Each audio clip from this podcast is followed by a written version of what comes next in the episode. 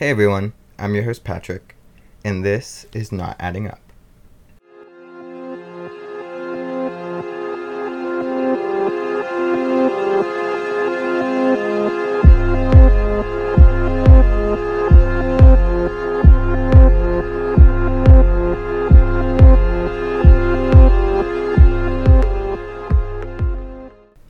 Okay everybody, this episode is on an entirely new case, so I have a new co-host with me this time. I have my good friend Johnny here, and I'm going to let her introduce herself. Hi everybody, I'm Johnny. I'm super freaking excited to be here.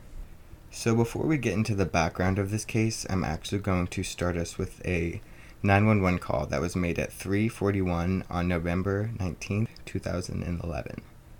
Operator, what is your emergency? Motorist. Yeah, there's a car broke down on 77 North. Operator. Okay, where on I-77 North? Motorist. On the 181 or so. The lights are on. It's up against the guardrails. Something's going on, but I couldn't see anybody. It's pretty cold out, so I don't know what's going on over there. Operator. Can you give me a vehicle description like red car or blue truck? Motorist. All I know is it's a car. He has his headlights on. He's right by the car. He's up against the guardrail, so there's something going on over there, but I couldn't see anybody standing around. So you know, the car or the people, I just couldn't see, but the lights are on, so there's something going on over there. Operator, can I have your name, sir? Can I have your name, sir? Click. The call ends. Definitely an odd 911 call, and definitely odd that he ended it before giving the name. So that was the first 911 call that was made regarding the incident we're going to cover. But before we get more into the incident, I'm going to get into the background and the individuals involved. And the main individual involved in this case is Jaleayah Davis. Jaleayah lives in Marietta, which is a small town near the Ohio River, north of Parkersburg, West Virginia. Some sources associate this incident with Williamstown, which is a small town 4 minutes away in West Virginia. So it's like some sources are saying that they lived in Ohio, and some sources were saying that they lived in West Virginia. It's weird, but it's just, I think it's because the area that they lived in was just like, it's so close both ways. Like you could be 3 minutes in Ohio and then go across the bridge and you're in West Virginia. So I think it was just depending on how they were talking about it. Wait, what city did you say this was in? It's in Marietta, Ohio, which is north of Parkersburg, West Virginia. And it was also associated with Williamstown, West Virginia, which is close, very close to Marietta, Ohio. Okay. Parkersburg is not quite as close. Parkersburg is a little north. Now, Jaleayah was a beautiful young woman. She was 20 years old. She was working at a local mall at a Hollister, which I'm like, if you work at a Hollister, I'm sure you have to be really pretty because I know that the people that they have working there, they have like standards for, and the owner has said some like controversial things that their like clothing isn't for ugly people and stuff like that. Mm-hmm. Which is like, he is really not in the position to say that people in glass houses should not throw stones. But she was working at a Hollister, and she had aspirations to become a cosmetologist. Now, at the time, one of her best friends in her life was her sister, Toby. And they were very close. Toby was a year younger than Jaleayah, but they were described as inseparable. They would tell each other everything. They were just best friends and siblings. This case begins on November 18th, 2011, when Jaleayah was leaving home for a night out with some friends. These friends were named Kirsten, Katie, and Freddie. I'm going to leave out last names other than Jaleayah's in this case, just because this case is an quote-unquote open case. It's been closed by police, but her family still considers it very open, and there are still some very strong accusations being made against these three, some of which I personally kind of believe, but I don't want to throw these harsh accusations against these people's first and last name without knowing like for sure that they were involved in any malicious way. So that's why I'm going to leave out their last names in this case. A lot of the sources I'm getting are from a Justice for Jaleayah Facebook, and her mom posted a lot of the police reports which have their full names, so if you're really interested, you can go and find them yourself, but I just wanted to explain why I was not including last names in this case. So her family says that she was not friends with Kirsten or this group for very long before this night out was planned, But they didn't think anything super weird of it. They were around her age, and they just thought that she was trying to make some new friends. So she left her house around 5 to 6 p.m., and the last her mother hears from her is at 9 p.m. And at this she lived with her mom? She was living with her mother and sister is what I am getting from this case, yes. Okay. So at 9 p.m., she talks to her mom. Everything's fine. And she was talking to Toby up until midnight. And then she stopped responding on text messages, which, like, kind of worried Toby a little bit. She said that she would have expected her to respond to the message that she sent Jaleayah. But it was nothing too worrisome because she was, like, she's out with her friends. Like, she may not be with her phone. But then, at 3:28, Toby receives a phone call from Jaleayah asking her to come pick her up at a nearby BP. So I kind of left this out, but the night out that Jaleayah and her friends were going, they were going to Parkersburg, West Virginia, which is why I mentioned that earlier. So they are not directly where the Davises are living. The BP is going to be closer to Parkersburg and closer to the places where they were that evening. Mm-hmm. So this BP was on Emerson Avenue, which is located in Parkersburg, West Virginia, like I said. Toby said that Jaleayah sounded upset on the phone. She didn't get anything out of her, but she could just tell. Like I said, they're best friends. She knows her sister. So, of course, she's like, okay, I'm going to come and get you. Like, I don't care that it's 3:30 in the morning. Like, I'm going to get ready. So Toby and her friend are getting ready to leave to go pick up Jaleayah at this BP. She calls back 5 minutes later to make sure that Toby is on her way, and this time she sounds more upset, and she changes the location of the rest stop to a rest stop in Williamstown by GoMart, which is closer to where they live. So she calls her back after 5 minutes of telling her sister to come pick her up, changes the location, sounds more upset, and it's getting closer to where they live. Do you know how much closer? I'm not sure of, like, the exact mile that it was closer, but I just know that it was in the distance. Like, she was traveling towards home when she was making these phone calls, or at least the distance or the locations that she was telling Toby to pick her up were getting closer to home. You think traveling by car or foot fast? It appears that it was by car. So during the second call made at 3:33, she said she was on the interstate. So that appears that she was in a car. And she also heard Jaleayah asking Kirsten about her keys. Now, I can't say for certain that she was asking Kirsten specifically about her keys. She said she overheard somebody in the background and she was talking about Kirsten, so she can only assume that it was Kirsten and that the argument was taking place over the keys between Jaleayah and Kirsten.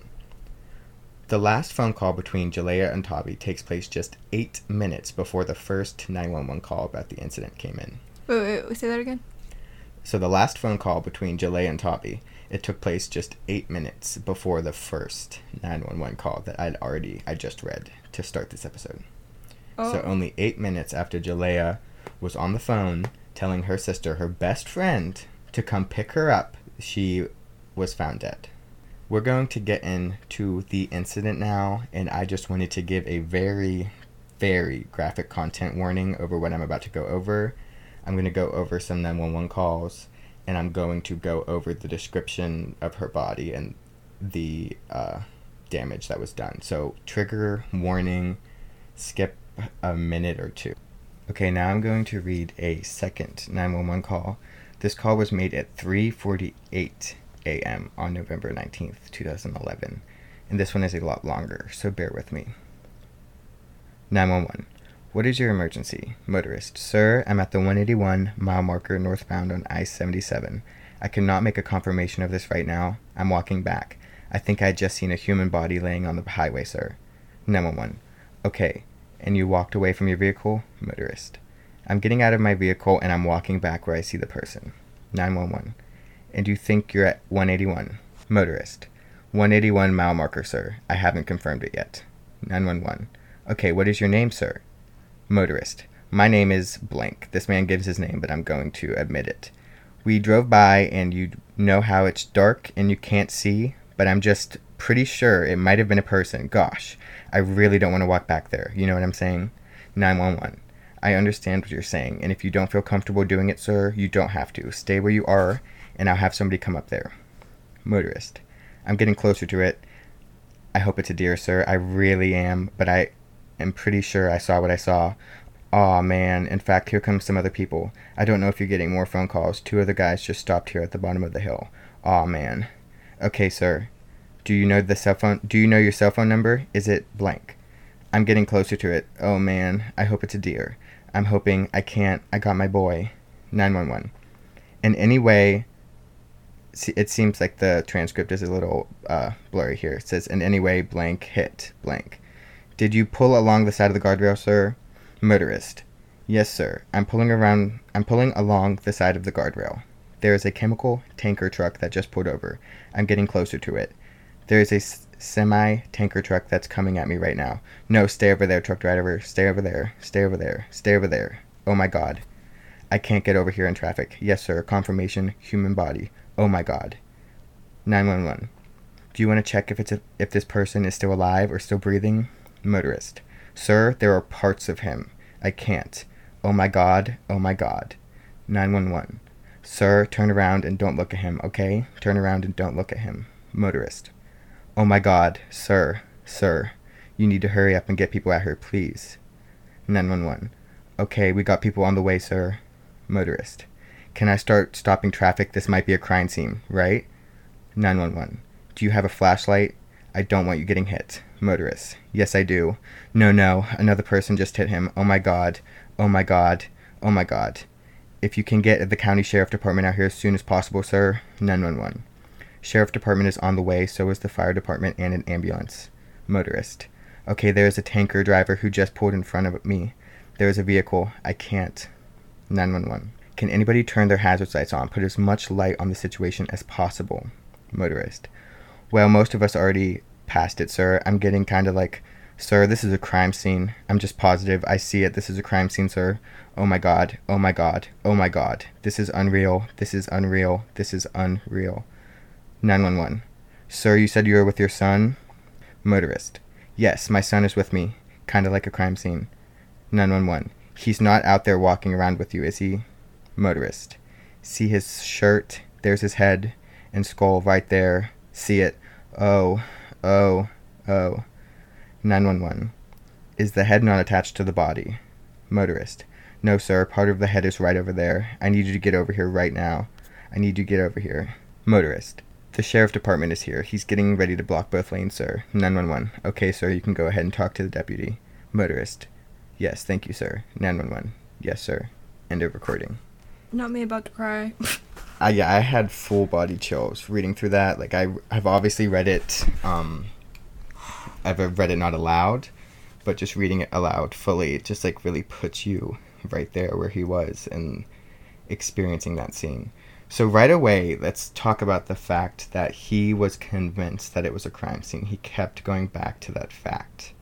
This was a crime scene. This was a crime scene. This isn't confirmed or not, but whenever he was mentioning the 2 cars or the 2 people that pulled up at the end of the highway that he saw, this could have been Toby, because she eventually comes up to the scene on the highway. And at this point, the sheriffs have it blocked off. So there's clearly some sort of accident. Toby says she knew right away that something awful had happened to Jaleayah. Trigger warning, we're going to get into a little more description of how she was found.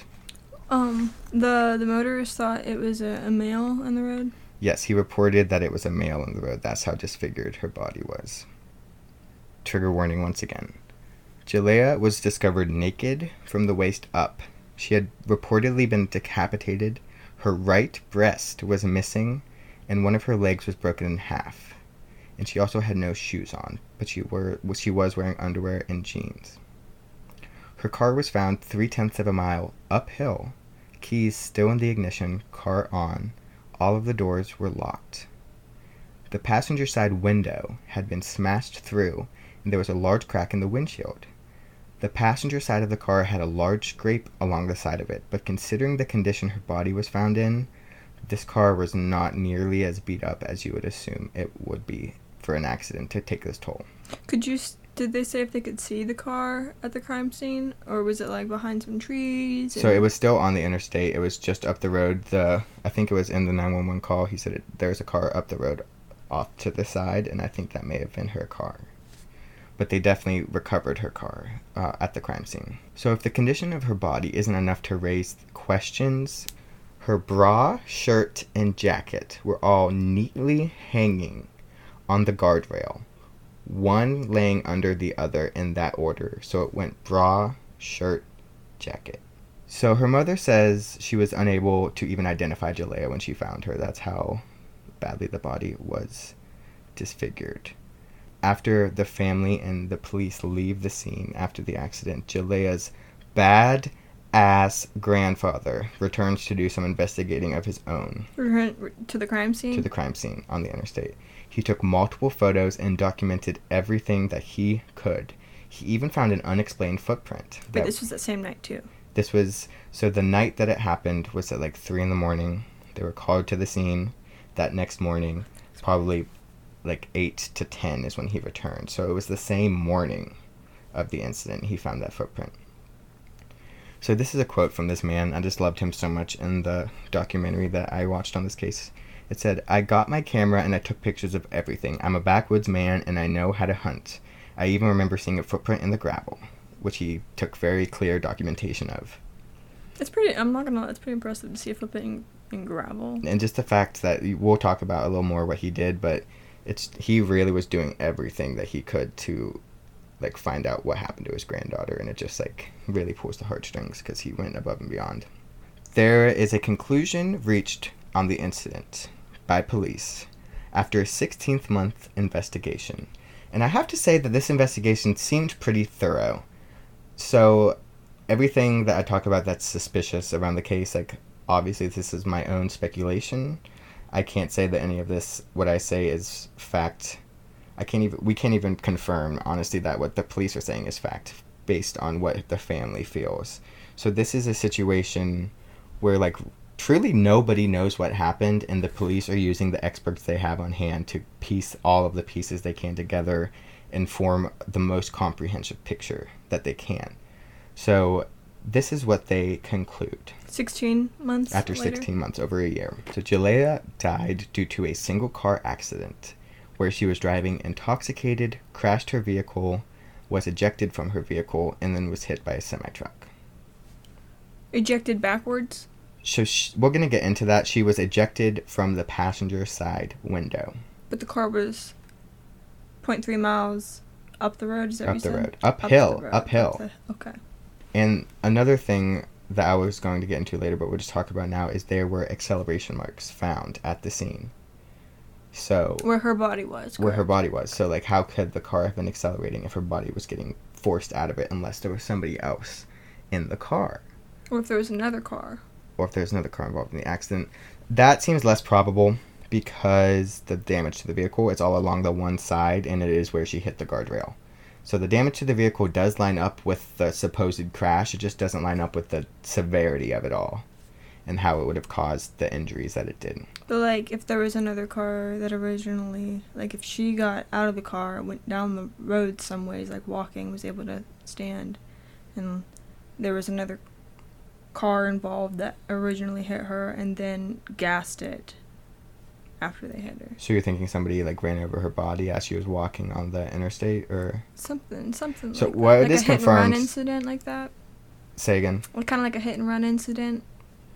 It's confirmed that her body was hit by at least one semi, but there is at least one semi truck driver who pulled over after. We don't know if it's the same one that hit her or somebody who just saw the scene and was like, "What's going on?" Mm-hmm. And he came up to the scene not long after the 911 call that I was reading ended. He came up to the policeman and the first reporter that we were the second reporter that we were reading. The first reporter is the one that we didn't really have much from. He just said that there was a car crashed and there's the lights on and then click. Which is that just never. And that man reported he saw a man standing against the guardrail as well. Let me check on that. Yes, he did. He said, "All I know is it's a car. He has his headlights on. He's right by the car. He's up against the guardrail. So there's really something going on over there." He. So the second call you can understand because the body was so disfigured that he mistook it for a man, but yeah. That one just seems a little, and it also seems like she could have, that's just describing a body that is quite possibly alive. Yes, exactly. That person is standing by the guardrail, and the car probably looking at something because they said there's something going on. So they're probably like actively invested in looking at something. So that's a good catch that I wasn't really aware of when I was doing this research. So her blood alcohol content was found to be at 0.19, which is over 2 times the legal limit. And despite numerous questioning to multiple people, she had no drugs in her system. The police would not let that go. They kept harping on the fact to all of her friends. Was she on drugs? Was she known to do drugs? They all said no. Her family said no. Everybody said no. They wouldn't let it go. But there were no drugs found to be in her system. Did they let it go after they got that report? Yeah, they weren't. They just were very harping on the fact, like, they were trying to kind of insinuate that she was very intoxicated and very, very messed up. Mm-hmm. So they say she hits the guardrail on the right front light, going 70 miles an hour. So this impact causes her to go across her vehicle and go out the passenger window. She goes across her vehicle, the force of which knocks off her shoes, and then she was then struck with the guardrail, which removed her clothing. After striking the guardrail, she then flips back over the top of her car.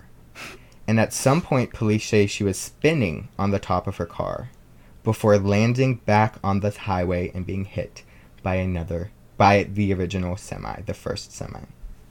Okay, before I continue, I want to specify that from this point on, this is all my speculation. Before, that was what the police said. I am in no way a trained expert, and this is just me speculating. But I never took physics in high school, like, shout out to West Virginia curriculum for not requiring that shit, but I'm pretty damn sure if she would have flown over the guardrail, that she would have flown over the guardrail. Like, she wouldn't have bounced back on top of her car if she flew out of her window, if she flew out of the passenger window, hit the guardrail. My assumption is she would have tumbled over the guardrail and gone down the hill or what was on the other side of the guardrail. Mm-hmm. Like, I don't know how she would have bounced back. There's no way she would have had enough, like, momentum to flip all the... I mean, I guess she could flip around, but she wouldn't have had enough momentum to flip all the way around the guardrail, all the way over her car, in a spiraling motion. And she was saying that she landed on top of her car and was spinning at some point, which is like, how the hell are you going to determine that? Yeah. Like, you don't have enough to piece shit together, and then you're going to say she was spinning on top of her car? But it seems very crazy, and the physics of it, I don't know. I don't know physics at all, but I just seems like common sense to me that if you're going to get thrown out of a car, you're not going to suddenly get a force knock you back in the same direction. Were there any pictures of her clothes on the guardrail? Oh, yes. I will be posting those. I would like to see a picture of that, because if they're actually, like, as neat as it... as they're hanging there, and if it was the guardrail that ripped off her clothing, why was the bra underneath the shirt and the shirt underneath the jacket?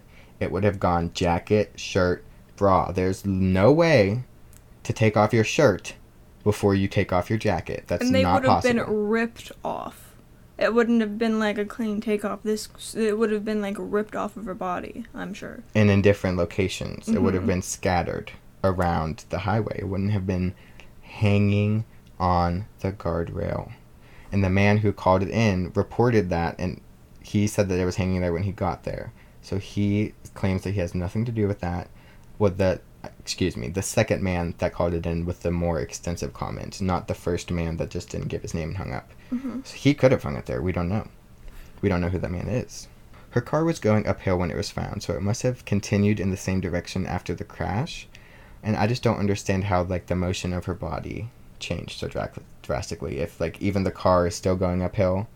So it's not like at any point the motion changed. Like, after the accident, it's not like the car flipped around and, like, started going the other way. So, like, there's no intense, like, change of motion. There's no intense, like, I feel like switch of, like, I don't know how to describe it.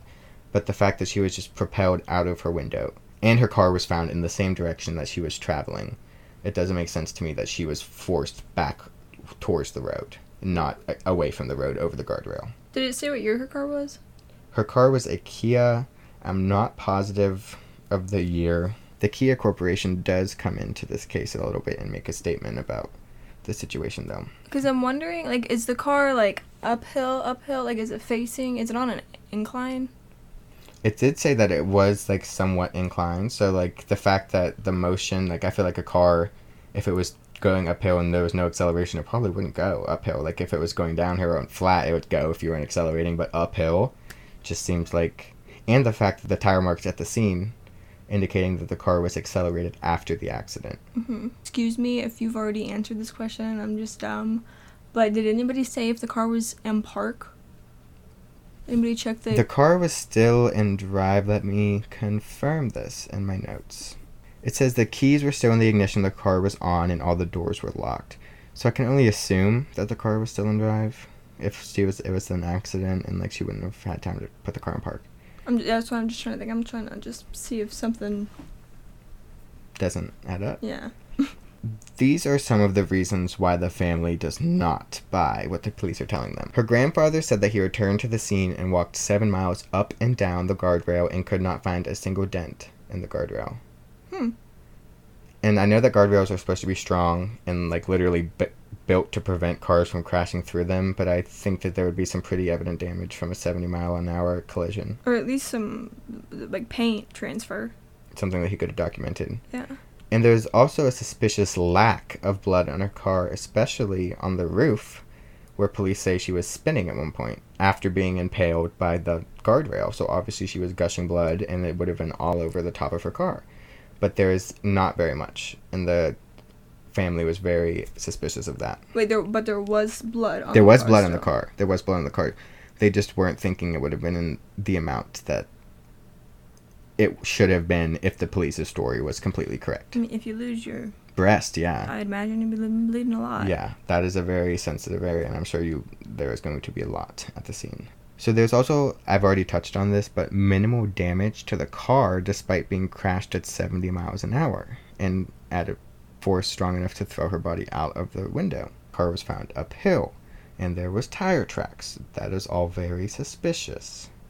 They also take issue with the fact that the keys in her car found in the ignition were missing a keychain of Jaleayah's, which was a gift from Toby and very sentimental to her.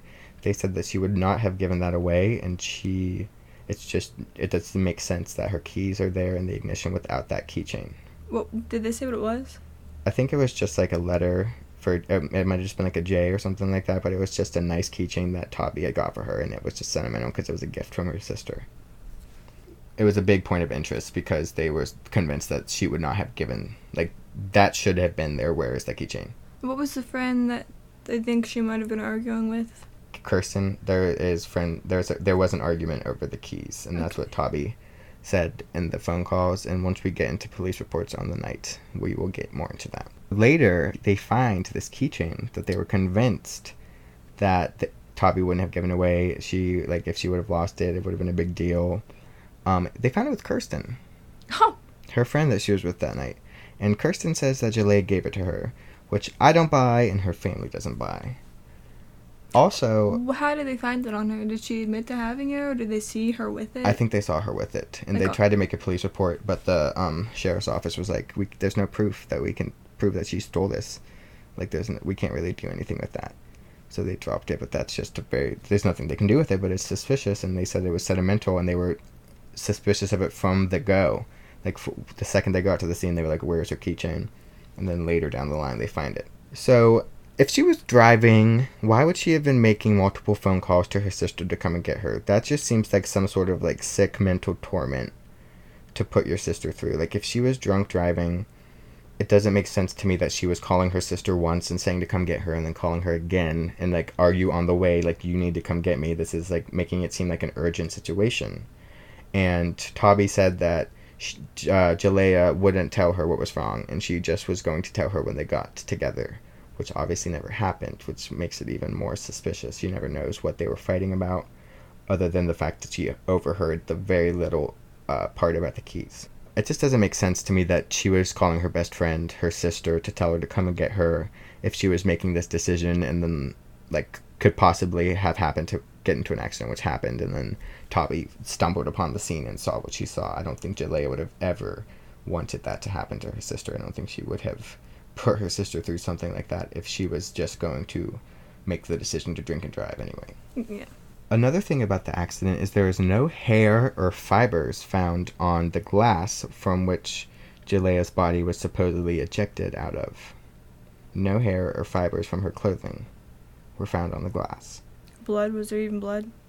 It doesn't say. I'm assuming that there was blood on the glass, but the fact that there's nothing else just seems a little too clean. Mm-hmm. So now we're going to get into the police reports on the night that this incident happened. And there was an individual who lived in an apartment that was legitimately right next to our first apartment, actually, that we lived in together.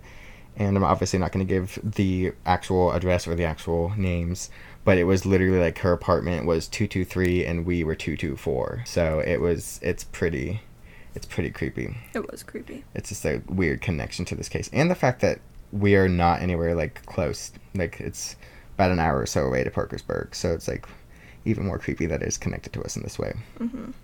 So the first police report I'm going to go over is coming from Toby, who is Jaleayah's sister.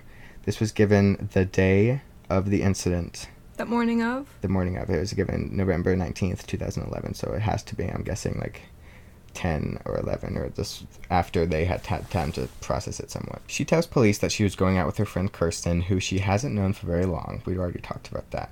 And the last text message that Jaleayah responded to her mother was around 9:50, and she said that she sent her a message around midnight that she got no response to as well. She also says that she got the impression that on the phone that they were at Kirsten's house when they first spoke to Jaleayah. At like 9? This was at like 3. The first call. Oh, the first call. Evening, okay. Yes. So she was under the impression that they were at Kirsten's house. She also said that her sister wouldn't tell her what was wrong and just sounded very upset, and she wouldn't tell her when she got there, which I went over already, which is weird that she was holding that from her. But it also makes sense, because if you're, like, just got into a fight with one of your friends and you're still literally in that friend's presence, you're not going to want to go over all the details of what happened on the phone, mm-hmm. especially if they can still hear you. Open up another fight. Exactly. Toby says she didn't sound belligerently drunk, she just sounded frantic and angry. She said Kirsten kind of annoyed her in the past, so she didn't think this was too out of the ordinary, but she did think it was a little over the top. She was definitely concerned. She gives the locations I discussed above in which Jaleayah told her to pick her up, and she says that the second time she spoke to Jaleayah, she was on the interstate and making sure she had left. And if she was on the interstate driving herself at this point, like, I'm just going to go back to that same point of why would she have called and made sure that her sister was leaving if she was driving drunk on the interstate to pick her up? That doesn't make any sense to me. And Toby specifically says that she heard her talking to somebody else. So she's not on the interstate, she's not in a car alone at this point.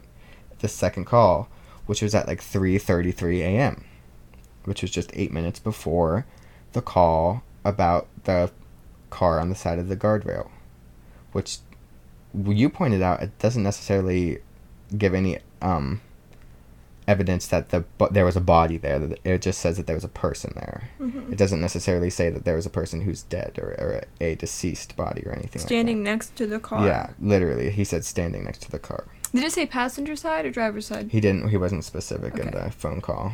Why would she have called if she was driving herself? She wasn't by herself because Toby says she wasn't by herself. And she heard somebody else, so it's very suspicious. So now the police are going to go over some phone calls that Jaleayah had made the night of the incident.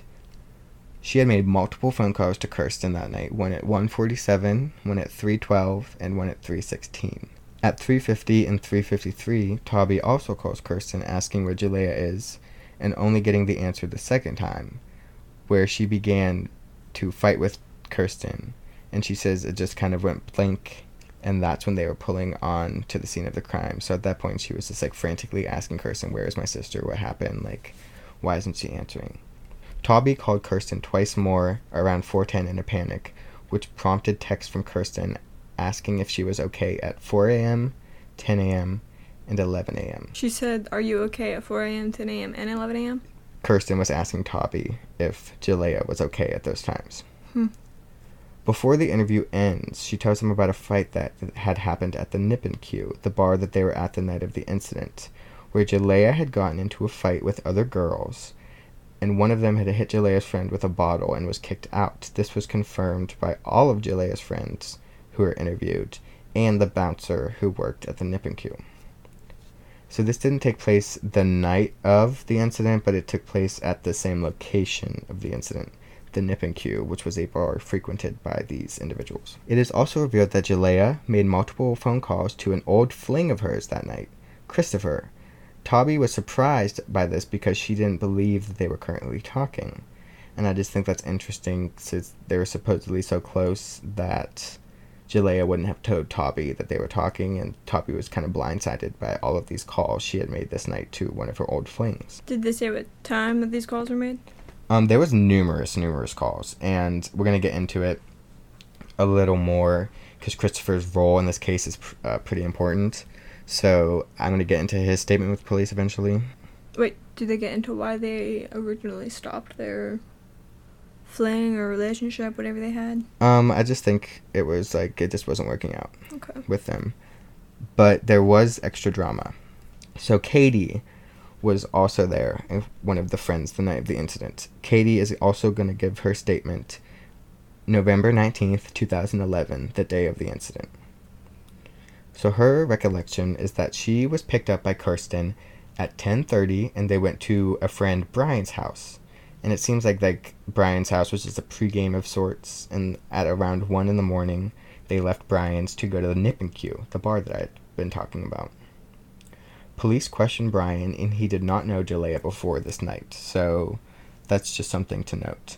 So at this point in the night, when the individuals are going to the Nippin' Cue, the group consists of Katie, Kirsten, Jaleayah, Freddie, and Jordan. Katie says they all stayed at the Nippin' Cue till the bar closed at around 3 a.m., and she left with Kirsten, Jaleayah, Jordan, and Freddie. They go to Freddie's house to unlock the door so Jordan can get in, and then they go to Brian's, where Katie was assuming they were all leaving from. When Jaleayah and Kirsten didn't get out of the car at Brian's, she asked them what they were doing. Kirsten said that she couldn't find her house keys and kept asking Jaleayah where it was, but Jaleayah didn't know. She said that she got into Freddie's car and that he would take them home. Wait, who said that? Oh, Katie said that. Katie saying that after she talked to Kirsten and Jaleayah because they weren't getting out. She said that they got into Freddie's car and he would take them home. She said that on the way home, they went to a McDonald's. After McDonald's, Katie says they were both dropped off by Freddie at Kirsten's. Katie also reports being picked up later that evening by Christopher at Kirsten's. So there's a little bit of a love triangle going on here, and Katie and Christopher are also having something going on currently. So that adds a little bit of drama to the situation. Clearly, Christopher is more interested in Katie at this point because he's picking her up that evening and not going with Jaleayah after it ended. Mm-hmm. Just one last thing to mention about Katie is that her father is a police lieutenant in West Virginia. And Katie said that she had met Jaleayah before that was night. Brian. Oh, that was Brian. They went to a party at this guy's house, and he said that he had never met Jaleayah before. But Katie and Jaleayah were familiar. They weren't like best friends, but they were familiar. This was not the first time they had met. Okay. So the next friend we're going to get into is Kirsten. Kirsten is the only friend that refused initially to talk to police. The day that they were interviewing everybody, the 19th, the same day of the incident, she had attained a lawyer and was refusing to speak with police. She was the only one involved in this case to feel the need to do so. 3 days later, 11/22/2011, she has her lawyer and she says, "Okay, I guess I'm ready to talk to police." Wait, what day did you say that was? 3 days after. Okay. So everybody gave their statements on the 19th. She gave her statement on the 22nd. After she had obtained a lawyer. One and very important piece of Kirsten's statement is the fact that Freddie obtained them more booze at one point in the evening. Jaleayah is underage. I'm not sure about all of them, but Jaleayah at least was underage. But if he was providing alcohol to a minor who later that evening passed away in a car accident, I think there is some criminal responsibility there that has never at least been looked into by police. So Kirsten says after the pregame at Brian's, they go to the Nippin' Cue, and then they all leave together. So throughout the night, Kirsten's accounts match up with Katie's down to the locations and the individuals who were with them. Fast forwarding to the point in the night where Jaleayah called Toby. Kirsten says that Jaleayah was on the phone with not only Toby before she had left the Nippin' Cue, but also a boy whose name has been blacked out.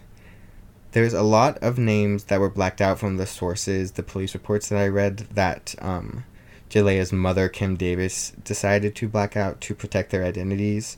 So I'm not positive if she was making a call to Christopher or somebody else who Kim Davis is deciding to protect the identity of. So Kirsten tells police that she didn't know towards the end of the evening if Jay was talking to Toby on the phone or this boy. But what is clear is the fact that she confirms that Jaleayah was on the phone with Toby at one point. It is not clear if this was the 328 phone call or the 333 phone call, but Toby reports that she believes Kirsten was within earshot of both phone calls. So as I said, Kirsten and Katie's alibi lines up pretty well. They say they leave the Nippin' Cue, they go to drop off Jordan, and then they go to Freddie's house where they thought they were leaving from. They have this fight over the keys, and then Freddie, Kirsten, and Katie leave to go to McDonald's. Freddie then drops Kirsten and Katie off at Kirsten's house. Did they ever say who was driving, like who was originally, like, the what should have been the DD? The DD would, no, that's not mentioned. A lot of the statements mention the fact that not only Jaleayah but Kirsten was also drunk. Freddie was the one driving at McDonald's, though, because a very, very important piece of evidence is the CCTV footage from McDonald's. Driving Jaleayah's car. Driving in Freddie's car. Driving Freddie's car. Where was Jaleayah's car at this time? Freddie's house. Okay. That's what they all had gone back there. They left Jaleayah, who was apparently very drunk at this point, at her car alone. And this was possibly when there was an argument about keys? Yes, okay. This is right after that argument. Okay. They leave her alone at her car, drunk, which is just like, what the fuck? Like, that's not a good thing to do when you're a friend. But that makes me wonder, like, what if the argument was, like, maybe they did have an argument and Jaleayah really did want to leave, and then there was an argument where they're like, no, I'm not giving you your keys, you're not driving like this. And then they eventually ended up saying, fuck this. That's a good point. That could have very well happened. But it doesn't make them any better for leaving them with the keys. Yes. And letting, like, knowing that she could have been. And it actually makes it worse, because if they're going to give in, because she still has that, like, very strong intention to drive. So they obviously know that she's going to drive if they give her these keys. Mm-hmm. But the argument was not because Jaleayah didn't have her keys. The argument was because Kirsten didn't have her keys. Interesting. And Kirsten said that. There was, it was kind of back and forth in police reports. Some people didn't have, like, very clear accounting of it, but I found more sources saying that it was Kirsten's keys that were lost than it was Jaleayah's keys. So while your theory definitely has some weight to it, I don't know how much if that really makes sense for this or not. So their alibi puts them at McDonald's after leaving Jaleayah at her car at Freddy's, and they say that Jaleayah was not with them. It was just the three of them at the McDonald's drive-thru. We do have some evidence from the McDonald's CCTV footage that shows Freddie in the McDonald's drive-thru around the time of their alibis, but it really only shows Freddie. And we're going to get into this CCTV footage a little bit later, but for now, just know that their alibi is being supported by footage that really only shows Freddie. You cannot make out anybody else in the vehicle. So now we're going to talk about Chris, who was the individual who was an old fling of Jaleayah's. He confirms everybody else's story but has an interesting addition to it. Christopher says that Jaleayah wanted to leave early on in the night and asked her if he would leave with her at the Nippin' Cue, but his friends talked him into staying at the bar. He is also the one to later pick up Katie, which I already mentioned, which connects him a little bit more to the case. Another thing that he told police is that he had heard rumors about a car chasing Jaleayah's car on the interstate, and he believed very well that foul play could be involved in this case. And he also confirms that Jaleayah had made numerous calls to him the night of the incident. He never said, like, who he thought the foul play could be involved with? He didn't point any fingers, no. Did he seem like he wanted to? Did they say? He did say, actually, he didn't point a direct finger, but he did say that Freddie was not a very good character. He said that he was kind of suspicious of Freddie. Interesting to me that we have two confirmations of Jaleayah trying to leave. We have her calling her best friend, her sister, Toby, saying, come pick me up, I want to leave. And then we also have her talking to an old fling of hers, saying, can we leave? Maybe she felt connected, like this. He was not in the group that she was hanging out with that night. Maybe she saw this old fling and she was like, okay, I know this person. This is security. Like, maybe I can get myself out of this situation if there was something more sinister happening that evening. Like, yeah, like, maybe that's why she didn't mention it to her sister, because they really didn't have anything going on before that night, and she saw him and was like, please help me.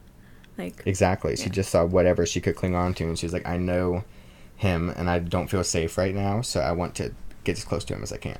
The next police report we're going to go over is the 911 caller that originally spoke to the sheriff's at the scene of the incident. They called him back a few days after to get some more details from him and if he could provide anything that would have been of assistance to them.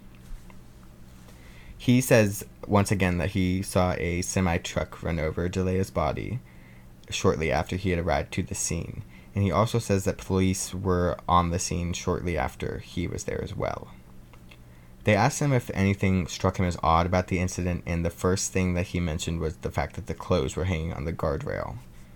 He also made a comment about the location of the blood splatter. He said it didn't make sense to him that the car had hit on the right side of the road, and the blood splatter was on the opposite side. And remember that this is the man who had literally watched her body be hit by a semi, so clearly he would be expecting there to be blood in that area, but he was referring to the initial impact. He was also very uneasy about the blood on her jacket. He said it looked more like it was used to soak up blood, the blood on her jacket, which would have been impossible if it was quickly ripped from her body. And one last piece that he said that didn't make sense to him, and this is a quote from him. It says, "The body being partially nude, that did not add up to me. It did not add up." So I just thought that was a perfect quote to include in this podcast because it's the name and none of this is adding up. Clearly, even somebody who witnessed it says it's not adding up. Did they ever find her breast? That's not really touched on. Interesting. They recovered various pieces of her from the interstate, but I didn't read specifically if they recovered her breast or not. So this next police report comes from an individual who is being protected by Kim Davis. He reports a lot of information to the police the day after the incident, and he says that he thought it was all common knowledge, but this was not the case. He has a similar account of the evening, including the fight about the key between Jaleayah and Kirsten, but a very different conclusion to the evening. He says, while Freddie was driving on the interstate, the two girls got into a fight where Freddie pulled over and then pulled Jaleayah out of the car, and Kirsten hit Jaleayah's head on the guardrail. He reports that they got back into the car and then ran over Jaleayah with her own car, and then abandoned the car. He was unable to report if they left the scene on foot or were picked up, and he said that he had heard several things from several people, but it all points back to Freddie. He believed this was all common knowledge and that the police were on the hunt for Freddie. So he also says that evening he reported seeing two black males in a car he didn't recognize at a local gas station. He said that they were dressed like they were going hunting, but they obviously weren't hunters. I think that's odd because, like, how the hell are you going to tell if somebody's a hunter just by looking at them? Yeah. Yeah, honestly, that part of the statement seems like it screams racial profiling to me. He just saw these two black guys that he didn't recognize and was like, this is suspicious. This person ends the statement with accusing Kirsten of having to do with the incident, and he even goes as far as to call her evil. And this man's name is blacked out. It's blacked out. And Kim Davis is the one. She made a post saying that she chose to black out his name because she doesn't want him associated. She knows that he didn't have anything to do with her daughter's death, is what Kim Davis is saying. So now we're going to get into some of the evidence that is surrounding this case. So as I already mentioned, there is McDonald's CCTV footage that captures Freddie. He is able to be seen on the footage from the time period of 3:27 a.m. to 3:32 a.m. This is during the time of the 3:28 phone call that Jay made to her sister, in which she believed that she was with other people. Kirsten, Katie, and Freddie all say that Jaleayah was not with them at McDonald's, but we cannot make out who was in the car, so it really could have been Jaleayah. This is accepted as the three's alibis, and police do not think Jaleayah was in the car with them.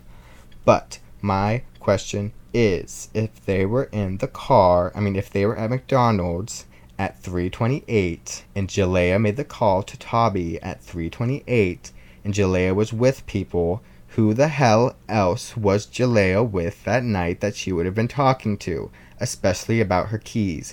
There is no mention about anybody else with them other than Kirsten and Katie and Freddie and Jordan. Jordan is pretty omitted of any suspicion because they drop him off, and everybody says that they drop him off before any of the other things happen, like the fight over the keys and them going to McDonald's. So that is just, it doesn't make sense to me. They have this phone call at 3:28, and they have pictures of them at McDonald's. Those two things do not add up. Who was Jaleayah talking to? Who was she talking to at 3:33 after they had already left McDonald's and they were apparently on the interstate? Was she just talking to herself? Because Toby even says that she heard another voice. Mm-hmm. So she wasn't alone. It doesn't make sense to me. It does not seem like she was alone, but it's just accepted that she was not in the car with them at McDonald's, and that Kirsten was not with Jaleayah. So in my mind, either Kirsten was with Jaleayah at the time of the accident, or Jaleayah was with them at McDonald's. It doesn't make sense that she was alone. It does not make any sense to me. It doesn't make sense to Toby. It doesn't make sense to her family. It doesn't make sense. The phone calls do not match up in any way with the McDonald's footage, and that is just one of the biggest things in this case that screams to me that something is suspicious. Aside from the fact that her clothes were found like that. That just doesn't make any sense. Could you see that there was definitely somebody else in the car? Yeah, you can definitely make out that there's other people in the car. But it's pretty blurry of even Freddie. It's confirmed, it's accepted that it is Freddie, so I'm sure that they had some details that were distinguishable. But you cannot make out the details of anybody else in the car. So I'm now going to talk about a few other things that just don't add up in this case. So all of the doors were locked in her car when they were found on the road. The Kia Corporation released a statement saying that the particular model of car would not have locked all of the doors upon impact. This means one of many things for me, okay? So, 1, somebody else could have locked the door after the crash. 2, somebody else was in the car during the crash. And the police used data from the car's crash report system to determine that there was nobody else in the car. But if the car was malfunctioning to the point of locking the doors when it wasn't supposed to, can we really trust the crash report records? Maybe it was wrong. Maybe there was somebody else in the car.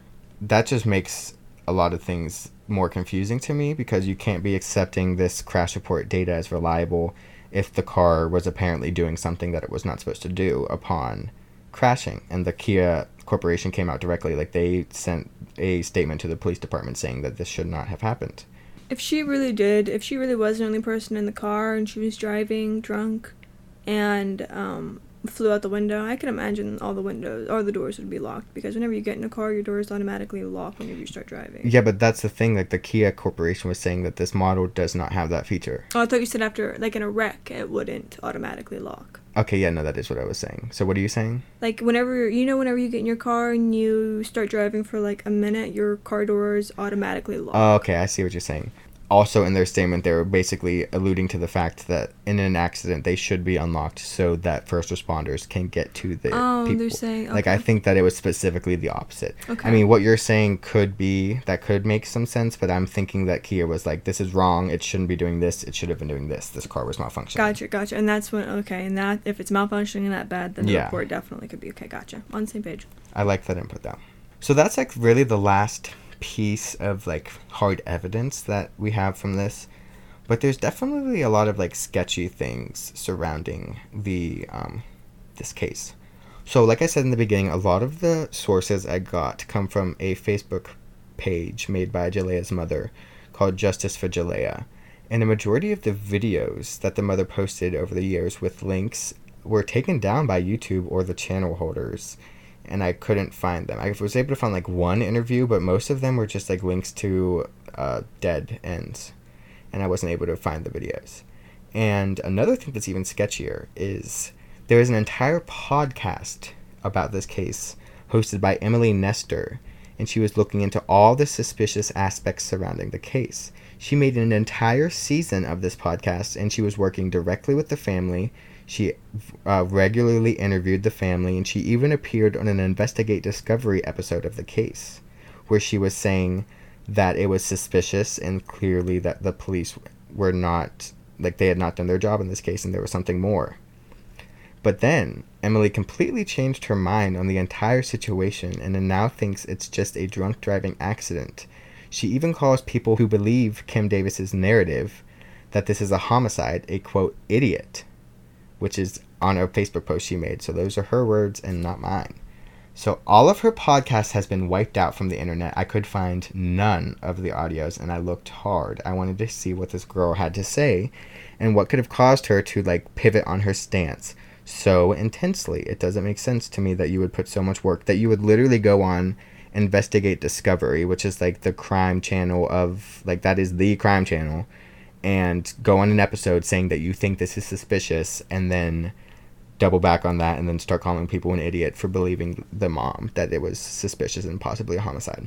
It doesn't sit right with me that that happened. It seems like maybe there was hush money. It seems like maybe she was scared by somebody, but I don't know. On a different, I guess, perspective of that, which is probably way less likely, but I don't know, who knows?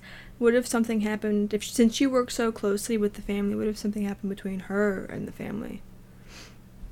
That could be possible, because they are not in good terms anymore. Like Kim was posting about her on the Facebook page, and you can just tell that there was very bad blood. Mm-hmm. There was also reports of a woman who gave a statement saying that she watched Jaleayah get chased on the interstate by another car, and that she was beaten and had basically, like, a full statement of, like, a murder. But she was found to be giving complete bullshit and was even arrested for interfering with an investigation. Where did this woman come into play? Like, was she a caller? Was she somebody that was supposedly there that night? She was not supposedly there that night. She was just a random individual who kind of, like, inserted herself into the case. So that gives it a lot of, like, maybe this person just wanted their 5 seconds of fame. Like, that's a really fucked up thing to do. But the conspiracy theorist in me loves a good conspiracy theory, and if the police are trying to cover this up, why wouldn't they, like, arrest somebody for interfering with an investigation that is reporting exactly what they don't want to hear? And that matches the report to what that one guy thought was general knowledge, in a way. See, it did, but it didn't, because it was the woman's report said that she was being chased by a car. And then his report says that they were all driving in Jaleayah's car, and then at one point used Jaleayah's car as a weapon against her. But Freddie was driving, but it was still Jaleayah's car that they had ran over her with. I thought there was one point where you said that she was being chased down, but, like, previously somebody had said that. I might be tripping. There were a lot of rumors surrounding this case, so it was hard to decipher between the rumors and statements that actually had some other statements to back them up. Mm-hmm. That is about all we have on this case, and it doesn't seem like the police are very interested in reopening the case. They think that their conclusion is solid, and this was just a horrific drunk driving accident. So it really just leaves us wondering, was this just a tragic drunk driving accident, or was this something more sinister? It definitely seems like it has potential to be more sinister. We have connections to police. We have people obtaining lawyers before they choose to speak to police. We have alcohol being purchased for minors by an adult, and then that minor later ends up dead. So we have a lot of things that are very sinister in this case. So I'm interested to hear what everybody makes of all of this evidence. Let me know on the Instagram at NAU Podcast, or you can connect with me on Facebook. I have a discussion group for the Not Adding Up podcast. And guys, one last thing, if you take anything away from this case, it's that drinking and driving is never worth it. Please do not get behind the wheel if you feel that you are intoxicated. Do what Jaleayah was doing and call somebody and have them come pick you up. Do not make the decision to drive a vehicle if you're intoxicated. Call an Uber and put the Uber on the same credit card that you've been drinking with all night. Call your mom, call your sister, call your brother, call your best friend, call anybody.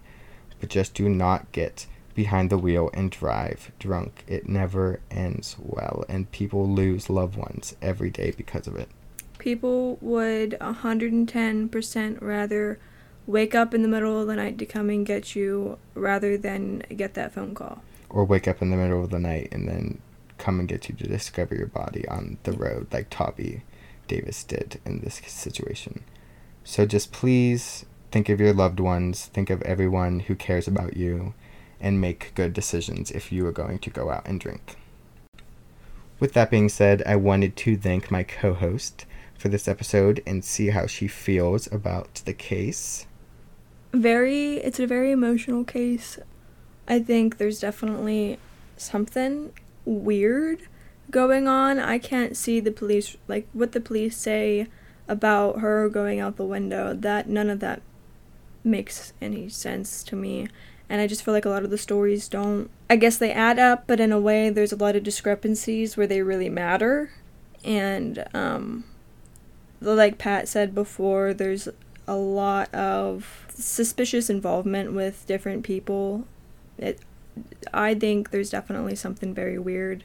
And I do agree that one woman that said that, I can't say I agree, but I definitely do see it being very likely that the cops only arrested her because she knows something and they don't want her giving any information or changing anybody's minds. Yeah, I definitely think I agree with you there, and there is some suspicious things surrounding this case. I don't think the police have it right, but I don't know if I would go as far as to accuse any of the people she was with that night of homicide.